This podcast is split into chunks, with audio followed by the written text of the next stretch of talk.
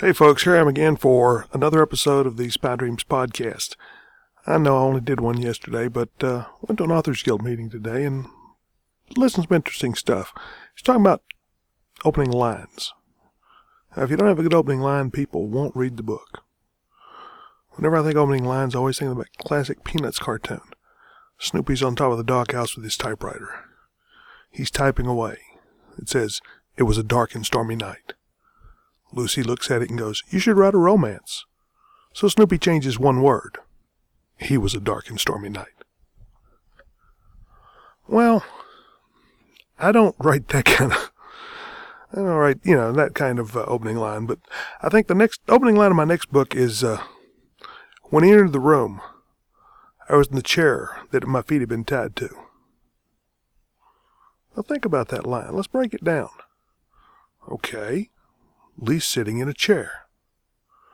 His feet had been tied to it. But the way I said that, you don't know if his feet are still tied. Why was his feet tied? You see, if you don't want to read the next line, I haven't got your attention. I tried to do that. A lot of people tried to do that. Uh, the opening line in uh, opening paragraph of Sand Trap. They're memories that fade like old blue jeans. They're worn, they're comfortable, but they're not what they used to be. Then there's those memories that are as vivid as the day they happened. You remember every sight, sound, and smell. Your first kiss. The touch of your first true love. The first time you made love. The first time you jumped out of a perfectly good airplane. First time you skied down a steep mountain. And the first time you committed a cold-blooded killing. Now, if that doesn't make you read more, I don't know what does. But the problem with some people have with an opening line is that's all they got. You've got to know where you're going with something. You've got to have a story. I've never had anyone actually say to me, Why do you write? They've asked that question, but not in that way. They've asked the question like, You enjoy writing? You gonna write more books? And I think in some ways they're asking, Why do you write? I like to tell stories. If I make a buck or two at it, that's great. These days, you can publish without spending a lot of money. And uh, when you don't have a publisher knocking at your door, giving you a big check, that's kind of nice, being able to do it cheaply.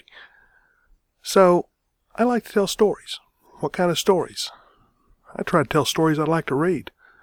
Currently, I'm doing spy novels, espionage kind of stuff. Got a science fiction book in the pipeline called Circular Logic. Maybe you can figure out from the title it involves a time travel paradox. Got a fantasy story that's out there as two ninety-nine cent ebooks right now. Moonspark, The Saga Begins, and Moonspark The Return, both of them available on Amazon for Kindle. They're going to be part of a longer novel. What's in them? Well, here are the magic sword, a beautiful witch, demons, dragons, and tanks and Nazis. So, you know, everybody writes a lot of different things. Sometimes you use different names on it, sometimes you use the same name. The biggest thing you're doing is telling stories. And your stories are influenced by where you're from, what you've lived, what you want to live. Why do I write James Bond kind of stuff? Hell, I wanted to be James Bond. Didn't everybody? Either that or Napoleon Solo. You know, even Matt Helm, the one from the book, not the movies. You know, you just it's what you grow up with. It's what it's what influences your life. My father loved to read anything. He would read romance novels. Somebody said, Why are you reading that? He says, I needed something to read. It was handy. They've usually got a good little story. They're not real complicated. You can sit down and read it and not have to think a lot about it. I guess that's why there's so many of those are beach reads, isn't it? You can just sit and read it.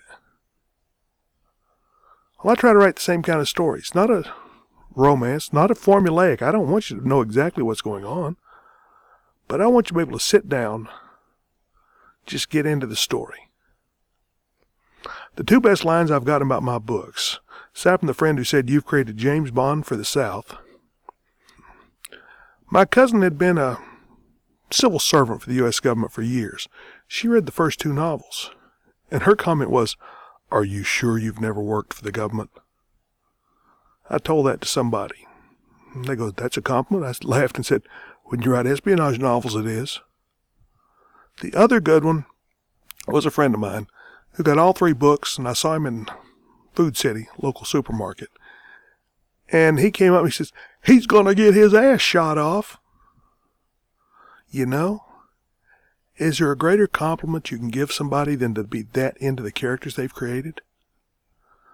Now, for future reference, you tell an author, I like the book. That's good.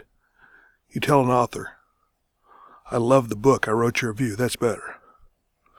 But when you say, I love the book, when's the next one coming out? I don't think there's a bigger compliment you can give. Well, that's about all for today. About seven or eight minutes worth here, maybe ten. And occasionally you're going to hear me sign off with a line, Don't die.